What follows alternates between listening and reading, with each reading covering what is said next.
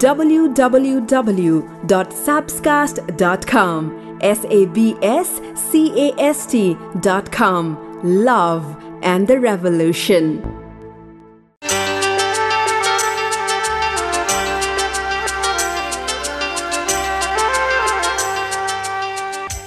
जीवनमा आफ्नो सपनाको लागि कहिले पनि आफ्नाहरूसँग दूर दूर नहुनुहोस् किनभने आफ्ना मान्छेहरू बिना सपनाको कुनै मोल छैन। त्यसैले एकदम बढी सपना सपना सपना पुरा गर्छु भनेर एकदम उद्देश्य मात्रै पुरा गर्छु भनेर दौडिनुहुन्छ भने राम्रो त हो तर यति साह्रो पनि दौडा दौड नहोस् कि आफ्ना मान्छे ऊ पर पछाडि नै छुटुन्। त्यसैले याद गर्नुहोस् है सपना भन्ने चिज त आफ्नो ठाउँमा छ तर आफ्नालाई सम्झेर भन्न मन लाग्छ यो माया भन्ने चिज खै कस्तो कस्तो। ए हेर न कान्छी। ए हेर न कान्छा। ए हेर न कान्छी। ए हेर न कान्छा। लुके छिपे हेर्दैमा मुसु मुसु हाँस्दैमा तिम्रो के जान्छ? ए हेर न कान्छी। ए हेर न कान्छा। आँखैमा कालो कालो चस्मा खुट्टामा दम्बट लाएको छु। ए आँखैमा कालो कालो चस्मा खुट्टामा दम्बट लाएको छु। हेर न कान्छे सुटुकै चिट्टिका परिरहेको छु। हेर न कान्छे सुटुकै चिट्टिका परिरहेको छु। आँखैमा कालो कालो गाजर।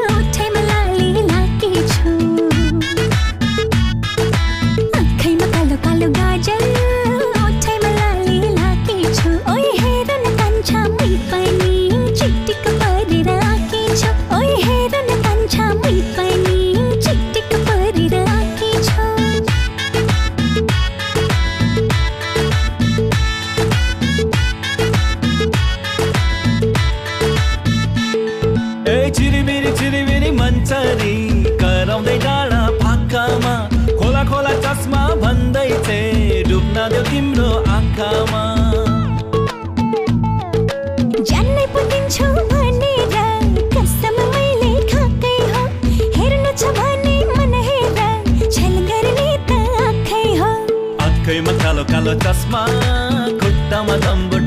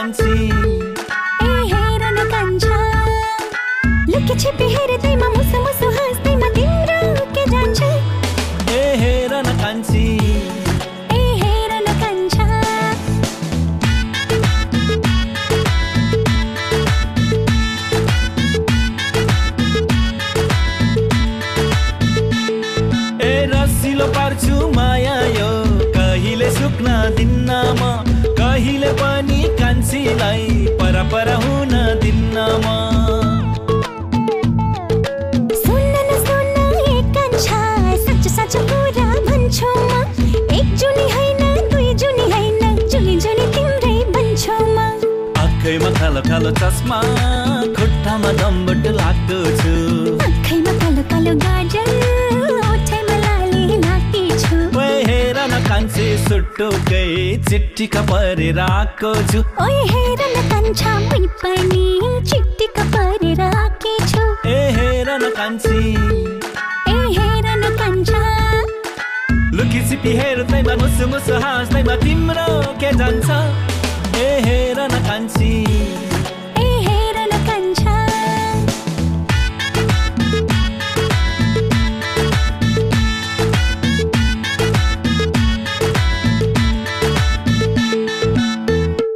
छ तपाईँको हालखबर? सन्चो बिसन्चो के कतिको छ? वैशाख बाह्र?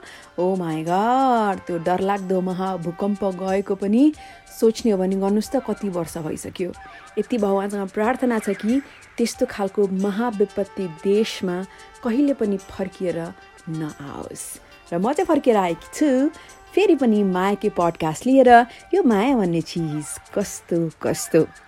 माया अनि केयर अनि अलिअलि बदमासी अलिअलि जिस्काउने छेडछाड र थोरै समय यी नै त सम्पत्ति हुन् नि खासमा। जुन हामी आफ्ना मान्छेहरूबाट चाहन्छौँ र जुन हाम्रा मान्छेहरू हामीबाट चाहन्छन्। होइन भन्नुहोस् त सोच्दै ल्याउने हो भने मलाई माया गरिदियोस् मेरो केयर गरिदियोस् अनि कहिले काहीँ जिस्का होस् बदमासी होस् हुन्छ नि रमाइलो र समय दियोस्। यही त सम्पत्ति हो कि कसो? अब यो हप्ताभरि आज अलिकति डिफ्रेन्ट छ है पडकास्ट चाहिँ। आज चाहिँ म के गर्दैछु भन्दाखेरि यो हप्ताभरि माया रिलेटेड कति घटनाहरू भए होइन अस मतलब रियल घटनाहरू हो ती रियल घटनाहरू म तपाईँलाई सुनाउँदैछु जुन मैले विभिन्न वेबसाइटहरूबाट नेपाली न्युज वेबसाइटहरूबाट चाहिँ साभार गरेकी हुँ। पहिलो पोस्ट डट कमबाट सुन्नुहोस् है यो एउटा फोटो भाइरल भएको थियो कि? सरकारी गाडीमा प्राइभेट माया भनेर। त्यो जोडी खुब भाइरल भयो। अनि के भनिएको थियो? सरकारी गाडी सरकारी तेल अनि माया चाहिँ प्राइभेट। खासमा फेसबुक र ट्विटरमा हजारौँ पटक यो एउटा गाडीमा पोज दिइरहेको नव दम्पतिको फोटो सेयर भएको छ।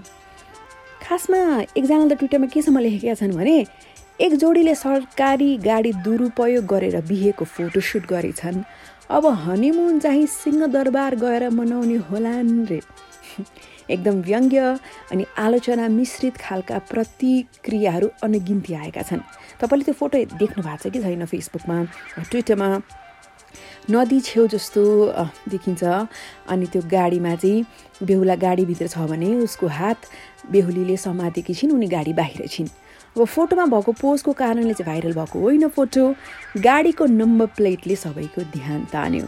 नम्बर प्लेट रातोमा सेतो अर्थात् निजी भएको भए यो अरूको जस्तै सामान्य फोटो हुन्थ्यो तर थियो सेतोमा रातो अर्थात् सरकारी। अब कसको हो त फोटो? कसैले फोटोसप गरेर नम्बर प्लेट चेन्ज गरे त होइन भन्ने पनि कुरा आयो। तर यो पहिलो पोस्ट डट कमले चाहिँ फ्याक्ट चेक गरेको रहेछ। फोटो सक्कली भएको पनि पत्ता लागेको रहेछ। अनि यो गाडी चाहिँ सरकारी स्कर्पियो गाडी मेलम्ची नगरपालिकाको रहेछ। मेयर जसको नाम हो डम्बर अरियाल यो गाडी चढ्छन्। अब के भयो त? कसरी चाहिँ त्यो गाडी त्यहाँ पुग्यो त? सुन्नुहोस् है त। फोटोमा देखिएका बेहुलाको नाम महेश पण्डित बेहुलीको नाम किरण लामा। दुवैजना एउटा फाइभ स्टार होटलमा काम गर्ने रहेछन् काठमाडौँको। त्यही काम गर्ने सिलसिलामा प्रेम बस्यो र गएको वैशाख सात गते उनीहरूले विवाह गरेछन्। उनीहरूले फोटो खिच्ने एकजना फोटोग्राफर पनि भेटाए। र फोटो सेसन गर्ने क्रममा चाहिँ के भएछ भन्दाखेरि खासमा चाहिँ अब जुन काठमाडौँकै थली भन्ने ठाउँमा विवाह भोजको समयभन्दा चाहिँ त्यो पार्टी सुरु हुनुभन्दा अलि अलि अगाडि चाहिँ फोटोग्राफरले लगेर चाहिँ फोटो सेसन गराएका थिए। र त्यो गाडी कसरी पुग्यो भन्दाखेरि संयोगवश त्यो पार्टी खानको लागि चाहिँ मेयर डम्बर अरियाल पनि पुगेका थिए अनि उनले अब आफ्नो गाडी लिएर त्यहाँ गएका रहेछन्। सो पाहुनाले ल्याएको गाडीमा फोटोग्राफरले लगे होइन बेहुला बेहुलीलाई अनि त्यसपछि उनले फोटो खिचे। अब फोटो खिचिसकेपछि उनले पोस्ट त गरे। तर पोस्ट हुने बित्तिकै सरकारी नम्बर प्लेट भनेर धेरैको ध्यान तानियो र धेरैले उनलाई गाली गर्न थाले। गाली गर्दा त बेहुलाले पनि गाली गरेका थिए कि किन त्यस्तो फोटो राखेको? मतलब सबैतिरबाट आलोचना आउन आँट्यो भनेर। राखेको एक घन्टामा उनले फोटो डिलिट त गरे तर इन्टरनेट हो एकपटक राखिसकेको फोटो त्यति सजिलै कहाँ मेटिन्छ र अरू सबैले फोटो कपी गर्न थाले। फोटो भाइरल हुन पुग्यो र फोटोग्राफरले भन्छन् कि फोटोको कारण एकदमै धेरै गाली खायो भनेर। गाडी दुरुपयोग भएको होइन फोटो मात्र खिचेको हो भनेर उनले भनेका छन्। अब हुन त उनले एउटा फोटो स्टुडियो चलाउँछन् उनले त्यो फोटो हटाएर त्यो जोडीको अर्कै पोस्टको फोटो राखेका छन्। तर सामाजिक सञ्जाल हो त्यो पुरानो फोटो राखेर गाली गर्ने क्रम त जारी नै छ। सो यस्तो। तपाईँले पनि सिक्नुहोस् है पाठ। फोटो खिच्दै हुनुहुन्छ भने सरकारी कति सुविधाहरू त छन् होइन तर त्यो सही तरिकाले मात्रै उपभोग हुन पर्यो। तपाईँले पनि फोटो खिच्ने क्रममा अब कहीँ कहीँ केहीबाट होइन सरकारी सुविधा लिएर गलत मतलब समयमा गलत तरिकाले त्यो सुविधा उपभोग गर्नुभएको छ भने चाहिँ त्यहाँ चाहिँ कम्प्लिट नो न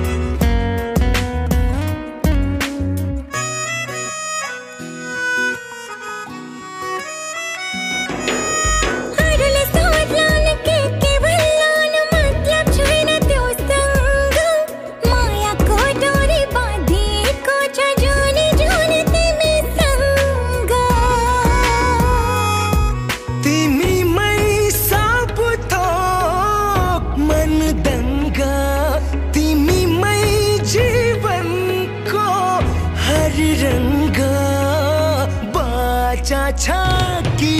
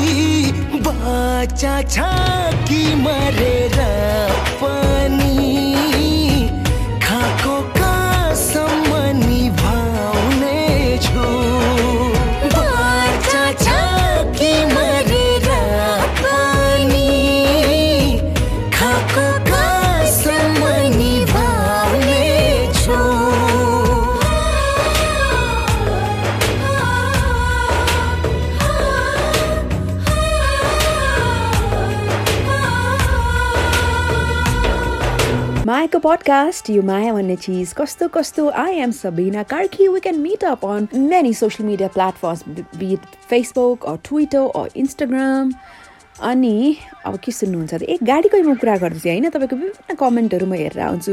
अनि स्क्रिनसट पनि म सेयर गरेर आउँछु मेरो इन्स्टामा। उहाँको नाम हो प्रभा धिताल उहाँ हाल अमेरिकामा हुनुहुन्छ र लेख्नुहुन्छ। कि उहाँ र उहाँको हस्बेन्डको चाहिँ सेकेन्ड एनिभर्सरी मनाउनुको लागि चाहिँ अहिले एउटा भेकेसनमा निस्किनु भएको छ। आउट अफ टाउन हामी एक हप्ताको लागि छौँ। हामी लङ ड्राइभमा छौँ र हाम्रो कारमा तपाईँकै पडकास्ट बजिरहेको हुन्छ। अनि हामी दुवैजना प्रायः जसो सन्डे चाहिँ रोमान्टिक हुँदै ड्राइभ गरिरहेको हुन्छौँ अनि यो पडकास्ट सुन्छौँ। सो हाम्रो एनिभर्सरीको अवसरमा म यही पडकास्टबाट मेरो हस्बेन्डलाई love you babe we will be together forever भन्न चाहन्छु भनेर उहाँले लेख्नु भएको रहेछ। अब तपाईँहरू अहिले मतलब एनिभर्सरी सकियो कि जस्तो मलाई लाग्दैछ होइन? तर जहाँ पनि हुनुहुन्छ जहिले पनि खुसी हुनुहोस्। विदेशी भूमिमा अब मायाको मामलामा पनि धेरै खालको कपाल मैले देखेको छु होइन? दुई एकदम घनिष्ठ पनि देखेको छु भने दुईले समय नै दिन नसकेर चाहिँ एकदम नचाहिँदो सम्बन्ध अघि बढाएको पनि देखेको छु। तपाईँहरूको केसमा चाहिँ एकदम खुसी हुनुहोस्। Best of luck and happy anniversary हरेक सम्बन्धलाई समय दिन चाहिँ आवश्यक छ है। किनभने के थाहा? भोलि पर्सि हामीसँग समय चाहिँ छ अरे सम्बन्ध चाहिँ छैन अरे सो त्यस्तो समय पनि के काम केमा टाइम चाहिँ मतलब बिताउने त कोही पनि वरिपरि बोल्ने मान्छे छैन कुनै पनि सम्बन्ध छैन भने। त्यसैले हेर्नुहोस् है जीवनमा हरेक खालको समय। ए मलाई मान्छे चाहिँदैन मलाई कोही चाहिँदैन। यो यस्तो यो उस्तो भनेर भन्नुहुन्छ भने चाहिँ कुनै दिन पछितो होला है यही समयमै मैले त भनिदिएँ। अब एउटा कुरा म भन्न चाहन्छु यो पनि गएको हप्ता सोसियल मिडियामा निकै नै भाइरल भएको कुरा अब तपाईँले हेर्नु भएको छ कि छैन। एकजना युवकले आफ्नो छातीमा ट्याटु खोपेका छन् आफ्नी प्रेमिकाको ट्याटु छ त्यहाँ होइन? सो यो चाहिँ भएको के भन्दाखेरि आफ्नै प्रेमिकाको प्रेममा भुतुक्क भएर छातीमा ट्याटु खोपेका एकजना युवक अहिले वीर अस्पतालमा जीवन मरणको दोसादमा छन्। उनीसँग न त अहिले प्रेमिका छिन् न त जीवन बाँच्ने आधार उनी अहिले एउटा गम्भीर रोगबाट पीडित छन्। न बोल्न सक्छन् न चल्न सक्छन्। एकजना नर्सका अनुसार चाहिँ चार वर्ष ती युवक एक युवतीको प्रेममा परे। दुवैजनाले भागेर विवाह गर्ने र विदेश पलायनको सोच बनाउन थाले। तर ती युवकले सोचे जस्तो भएन। युवती अर्कै युवासँग विदेश उडिन्। यता अब युवक भने युवतीको प्रेममा डुब्न थाले। प्रेमिकालाई बिर्सनै सकेनन् र आफ्नो छातीमा पनि ती युवतीको ट्याटु खोपे। ट्याटु खोपेको केही महिनापछि उनलाई लगातार ज्वरो आउन थाल्यो। परिवारले उनलाई चेकअप गराउन अस्पताल लग्यो। अस्पतालमा थाहा भयो कि ट्याटु खोप्दा उनलाई एचआइभी सरेको रहेछ। परिवारमा सन्नाटा छायो घरको एक्लो छोरा आमा बाबु निकै नै पीडामा परे। केही समयपछि उनी निकै नै बिरामी परे। उनलाई परिवारले दुई महिनासम्म एउटा हस्पिटलमा उपचार गराए। ती युवकमा मेनेन्जाइटिसले ग्रस्त बनाइसकेको त्यस्तो खालको रिपोर्ट आयो। त्यसपछि न उनी बोल्न सक्ने भए न चल्न सक्ने भए शरीरमा पुरै अपाङ्गता अहिले उनी वीर अस्पतालमा जीवनको अन्तिम लडाइँ लडिरहेका छन्। सो यो घटनाले आवेश र रहरे रहरमा चाँडै कुनै निर्णय गर्नु हुँदैन र ट्याटु खोपाउँदा निकै नै ध्यान दिनुपर्छ भन्ने यो सन्देश दिएको छ। त्यसैले अब यो कतिको सही हो कतिको गलत हो त्यो खबर होइन आउन त धेरै आएको छ। तर आजकल सोसियल मिडियामा कति त अब पत्याउने खालको खबर पनि हुँदैन। अब यो सही गलत आफ्नै ठाउँमा छ होइन यसलाई अहिले चाहिँ हामी अब त्यो आगामी दिनमै छोडिदिउँ यो कसरी आउँछ अपडेट भन्ने कुरा तर हामीले सिक्ने भनेको चाहिँ ट्याटु धेरैले बनाउँदै हुनुहुन्छ नि त। तपाईँलाई लाग्ला एचआइभी मेरो शरीरमा कसरी आउँछ भनेर? तर तपाईँलाई थाहा छ कि छैन त्यो सिरिन्जबाट पनि त्यो एचआइभी शरीरमा आउने चाहिँ त्यो पनि एकदमै डरलाग्दो माध्यम हो है। सो मेक स्योर ट्याटु खोप्दाखेरि त्यो कुरामा तपाईँ एकदमै सचेत हुनुहोस्। र अर्को कुरा मेरो एकजना साथीको त मैले पहिला पनि भनेको थिएँ उसको पनि एकदमै एकदमै डिपली लभ एउटा केटासँग। उनले आफ्नो शरीरमा कहीँ कतै ट्याटु खोपिन् होइन? केटासँग ब्रेकअप भयो अब बिहा गर्नुपर्ने भयो अर्को केटासँग। अब त्यो ट्याटु कहाँ गएर मेट्ने भनेर उनीलाई कति गाह्रो भएको थियो। सो प्रेमसँग सम्बन्धित कुनै ट्याटु बन्दैछ आफ्नो शरीरमा भनेदेखि वेल वेल वेल अलिकता चनाखो चाहिँ हुनैपर्छ। र अब यस्तो राम्रो स्टोरी छ होइन? यो पनि सत्य घटना हो। सुन्ने होइन त? स्टेट्युन्ड तिमीले त भन्या थियौ छाडेर जाने छैनौ अरूको थाहा भएन आफू चाहिँ त्यस्तो होइनौ मुटु नै चोरी लग्यो सुटुक्क आफ्नो पारी वचन त गर्यो मिठो तर हजम्बो जिम्मेवारी आज एक लो भई म बसेको छु सम्झी सम्झी पुराना दिनहरू तिमीले त जै पारेछौ है अर्कै केटोसँग अब भने के गरौँ?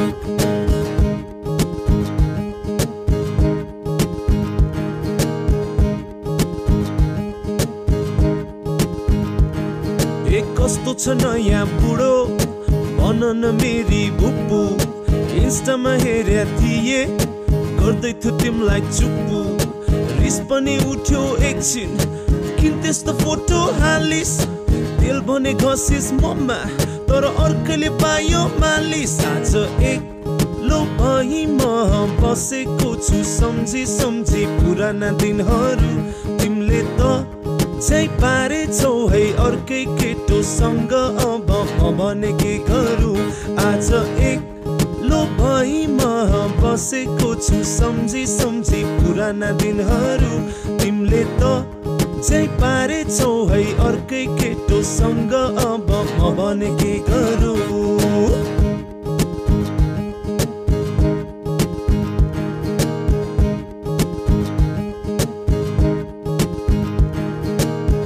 छ साथी अब साथी नै पर्यो। ह्यान्डसम त छु नै तर नोट पनि गर्नु पर्यो। बधाई छ तिमीलाई यो बर्खो अब खुलेर यसलाई जिउनु। विदेशको मौसम यहाँ जस्तो हुन पानी चाहिँ तातो पिउनु। मलाई त छाडिस ठिक छ तर पढाइ चाहिँ पुरा गर्नु। आफू त सधैँ ट्रिपमा तर त भने अघि बढ्नु। आज एक लो भई म बसेको छु सम्झी सम्झी पुराना दिनहरू। तिमीले त जै पारेछौ है अर्कै केटोसँग। अब म भने के गरौँ? आज एक लो भई म बसेको छु सम्झी सम्झी पुराना दिनहरू। तिमीले त जै पारेछौ है अर्कै केटोसँग अब म भने के गरौँ?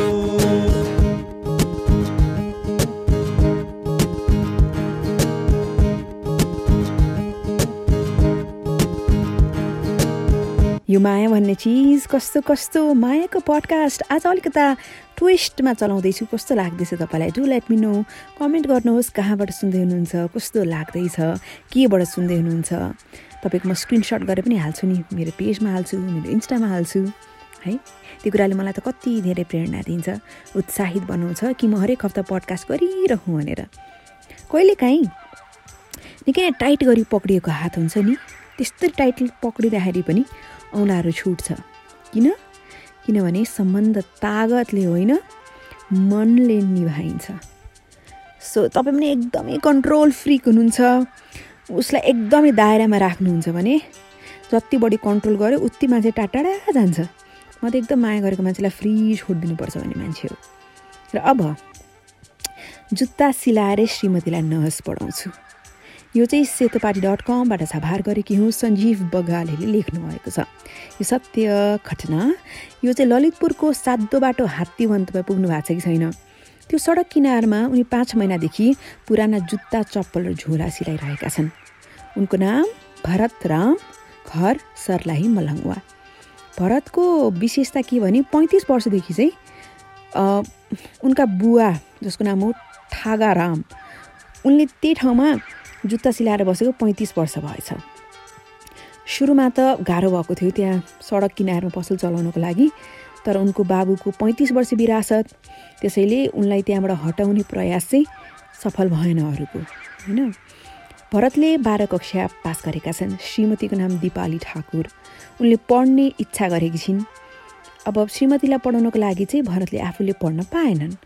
बरु श्रीमतीको पढाइको निम्ति आफ्ना बाबु जस्तै जुत्ता सिलाएर पैसा जम्मा गर्न थाले। दिपालीको स्टाफ नर्स पढ्ने धोको छ। उनको यही धोको अब भरतको सपना बनेको छ। म त अब पढ्न सक्दिनँ किनभने मैले पढेँ भने कसले कमाउने? कमाइ नभए दिपालीलाई स्टाफ नर्स कसरी बनाउने? भनेर भरत दिनरात काम गर्दैछन्। यता फेरि माइती पक्षले पनि स्वीकारेको छैन रहेछ। त्यही भएर पनि जसरी म पढाउँछु भनेर भरत लागि परेका छन्। अब खास एक वर्ष अगाडि चाहिँ भरत र दिपालीको प्रेम विवाह भएको रहेछ। दिपालीका बाबु गाउँका मुखिया र आफूलाई तल्लो जातको भनेर ससुरालीले स्वीकार नगरेको भनेर भरत बताउँछन्। एक वर्ष अघि त अझ दिपालीसँग बिहे गरेपछि माइती पक्षले प्रहरी लगाएर भरतलाई सातो बाटो थानामा पनि थुनाएको थियो। दुई दिन लगेर थुनेछ जातपातको कुरा हो भनेपछि चाहिँ प्रहरीले छोडिदिएछ। होइन? अहिलेको अवस्थामा चाहिँ महिनाको छ हजार रुपियाँ दुईवटा कोठामा भाडामा लिएर भरत बसिरहेका छन्। लगभग दिनको आठ सयदेखि दुई हजार रुपियाँ कमाउँछन्। अनि भरतका बुवा उनले पनि लगभग महिनामा कमाएको गरेर टोटल पन्ध्र हजार जति बचत गर्ने रहेछन्। छोराको चाहिँ इच्छा छ बुहारीलाई पढाउने यता ससुराको पनि त्यसमा कुनै आपत्ति छैन बरु उनी पनि तयार छन्। छोराको इच्छाको लागि मैले सहयोग गर्नुपर्छ। अनि उसले कसैलाई ठगेको छैन आफ्नो दुःख गरेर खाएको छ भनेर बुवा ठागारामले भने। अब हेर्नुहोस् है कस्तो मतलब यता भरतलाई भने बुवाले प्रहरीमा जागिर खाने कि भर्ती हुने कि पनि भनेका छन् तर भरत भन्छन् प्रहरीमा जागिर गरेर के गर्ने कमाइ पनि त थोरै हुन्छ। मलाई त आफ्नै काम गर्न मन छ। दिपालीलाई स्टाफ नर्स बनाउने धोको पनि त पुरा गर्नु छ भनेर भरत रामले भन्छन्। कस्तो गजबको कस्तो गजबको कुरा है सिरियसली। केही समयको दुःख हो।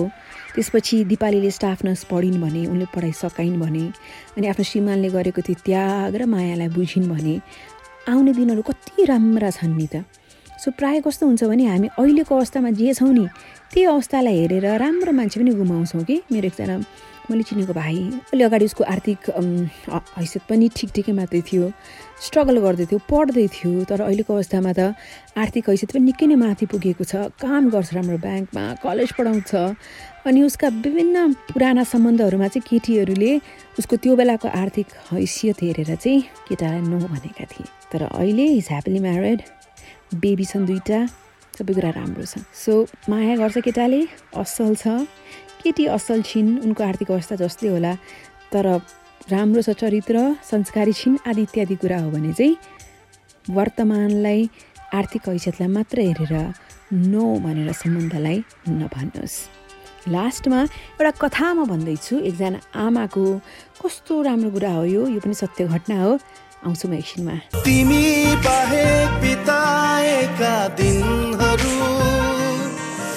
রুমের মাঝোর দিনা।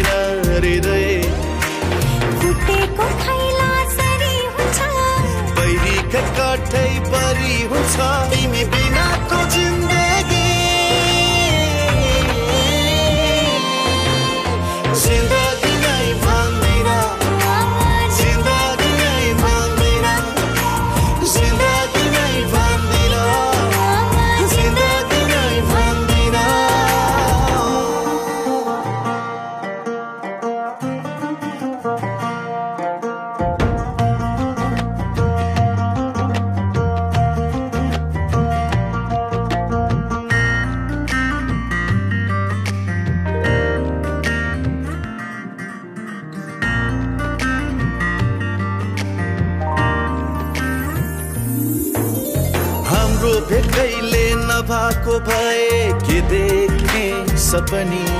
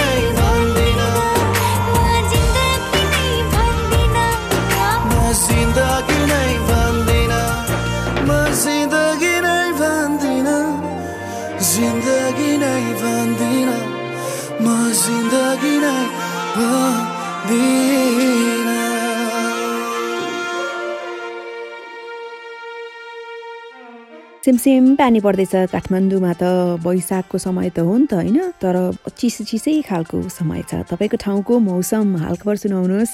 तपाईँको हालखबर सुनाउनुहोस्। तपाईँको मायाको हालखबर सुनाउनुहोस्। राम्रा मान्छेहरू सधैँ साथ रहन्छन्।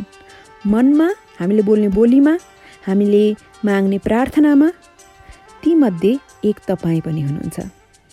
तपाईँ राम्रो मान्छेलाई पनि मेरो धेरै धेरै सम्झना। र लास्टमा यो चाहिँ सत्ताइस वर्षपछि कोमाबाट बाहिरिएकी एकजना आमाको कुरा जसको मुखबाट निस्किएको पहिलो शब्द नै उनको छोराको नाम थियो। सडक दुर्घटनामा परेर कोमामा गएकी संयुक्त अरब एमिरेट्सकी एक महिला सत्ताइस वर्षपछि कोमाबाट बाहिरिन् यो नाइन्टिन नाइन्टी वानमा एउटा दुर्घटनामा परेको थियो। खास यो त्यो घटना होइन। मुनिरा अब्दुल्ला ती महिलाको नाम त्यो बेलामा उनको उमेर बत्तिस थियो। उनका चार वर्ष छोरालाई जसको नाम हो ओमार उनलाई स्कुलबाट लिएर उनी फर्किँदै थिइन्। बाटोमा उनको कार बससँग ठोकियो लगत्तै मुनिराले छोरालाई लपक्क छातीमा टाँसिन्। यसले ओमार उछिटिन पाएनन्। उनको टाउकोमा सामान्य चोट मात्र लाग्यो। मुनिरा भने मस्तिष्कमा गम्भीर घाउ भएर कोमामा गइन्। अनि जर्मनीको एउटा अस्पतालमा उपचाररत मुनिराको स्वास्थ्यमा पछिल्लो एक वर्षदेखि चाहिँ सुधार देखिन थालेको थियो। हालैमा एउटा द नेसनल भन्ने पत्रिकालाई अन्तर्वार्ता दिँदै छोरा जसको नाम हो ओमार उनले चाहिँ त्यो घटना सम्झिएका छन्। उनले के भनेका छन् भने मैले आमाको स्वास्थ्यलाई लिएर कहिले पनि माया मारिनँ। एक न एक दिन उहाँ कोमाबाट उठ्नुहुन्छ भन्ने मलाई विश्वास थियो। म आमासँगै कारको पछाडि सिटमा बसेको थिएँ। जब हाम्रो गाडी बससँग ठोक्किन लागेको आमाले चाल पाउनुभयो। उहाँले मलाई अँगालोमा च्याप्प बाँध्नुभयो। कार ड्याममा उलट पुलट हुँदा पनि आमाले मलाई अँगालोबाट फुत गर्न दिनु भएन। उहाँलाई आफ्नो भन्दा पनि मेरो चिन्ता थियो। उहाँले लपक्क समातेर राखेकोले त्यत्रो दुर्घटनामा पनि मलाई केही भएन। अनि आमा जसको नाम हो मुनिरा कोमामा छौन्जेल मौन रहेका थिए है छोरा ओमार चाहिँ। उसले उनले के पनि त्यो कुरै गरेका थिएनन् त्यो दुर्घटना अनि आफ्नो आमाको बारेमा। तर उसले के भने यत्तिका वर्षपछि म आफ्नो कुरा सुनाउन यस कारण तयार भएँ कि कसैले पनि आश नत्यागुन्। तपाईँ कसैलाई एकदम माया गर्नुहुन्छ भने आफ्नो मायाको तागतप्रति भरोसा राख्नुहोस्। तपाईँले माया गरेको मान्छे पनि यस्तो हालतमा छन् भने उनलाई मृत सम्झेर माया नमार्नुहोस्। उसको ख्याल राख्नुहोस् कुनै न कुनै दिन तपाईँको मायाको तागतले उसलाई फर्काएर ल्याउनेछ। त्यो दुर्घटनापछि चाहिँ मुनिरालाई केही समय चाहिँ स्थानीय अस्पतालमै उपचार गरिएको थियो। त्यसपछि लन्डन लगिएको थियो। त्यहाँका डक्टरहरूले उनको मस्तिष्कले प्रतिक्रिया जनाउन नसके पनि उनी वरिपरिको घटना अनुभव गर्न सक्ने बताएका थिए है। त्यसपछि चाहिँ उनलाई युएई नै ल्याइयो। उनी युएई र ओमानको सीमामा पर्ने अल इन भन्ने सहरमा बस्ती अनि उनलाई ट्युबबाट खानेकुरा र औषधिहरू खुवाएर जीवित राखियो। लामो समयसम्म हलचल नगरी त्यसरी बस्दाखेरि मांसपेशी र हड्डीहरू कमजोर नहुन् भनेर चाहिँ उनलाई नियमित रूपमा फिजियोथेरापी पनि गराइन्थ्यो। कति माया गरेको है छोराले। अनि टु था टु थाउजन्ड सेभेन्टिनमा युए सरकारको सहयोगमा उनलाई थप उपचारको निम्ति जर्मनी लग्यो। त्यहाँ उनको धेरै पटक अपरेसन पनि भयो। करिब एक वर्षपछि चाहिँ गएको जुन महिनाको कुरा हो अस्पतालको कोठामै ओमार र त्यहाँका एक कर्मचारी बिच चर्काचर्की भयो। यो घटनाले मुनिराको शरीरमा थोरै हलचल ल्यायो। अस्पतालसँग मेरो केही कुरामा झगडा परेको थियो। आमा त्यही ओछ्यानमा हुनुहुन्थ्यो। उहाँकै अगाडि म ठुल्ठुलो स्वरले कराएको थिएँ। त्यही सुनेर हुनसक्छ उहाँको जिउ अलिअलि चल्मा लायो उमारले भने उहाँ प्रतिक्रिया जनाउन नसके सबै कुरा अनुभव गर्न सक्नुहुन्थ्यो। सायद त्यो झगडामा आफ्नो छोरालाई जोखिममा देखेर उहाँ तर्सिनु भयो। अनि मुनिराले त्यसरी शारीरिक प्रतिक्रिया नजनाएको सत्ताइस वर्ष बितिसकेको थियो। एकाएक उनको जिउ हलचल गरेको र अचम्मक आवाज निकालेको देखेपछि उमारले तुरुन्तै डाक्टर डाके।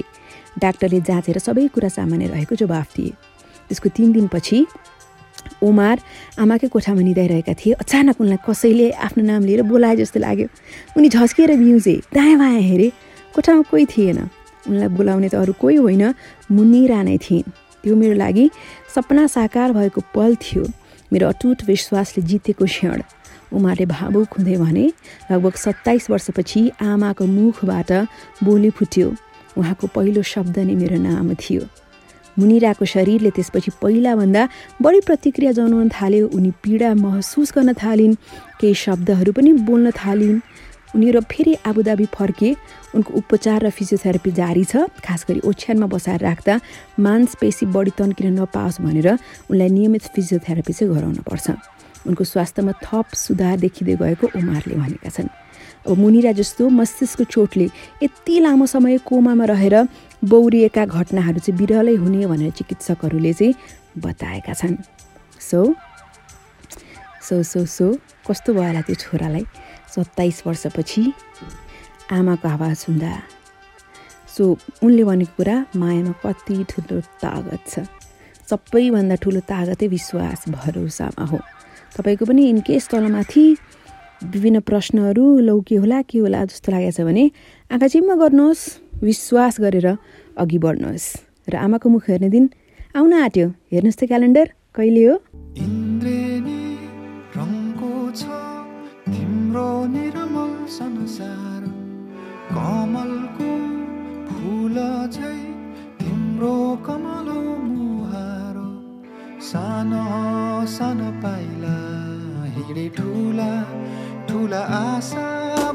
जगतलाई उज्यालो पार्ने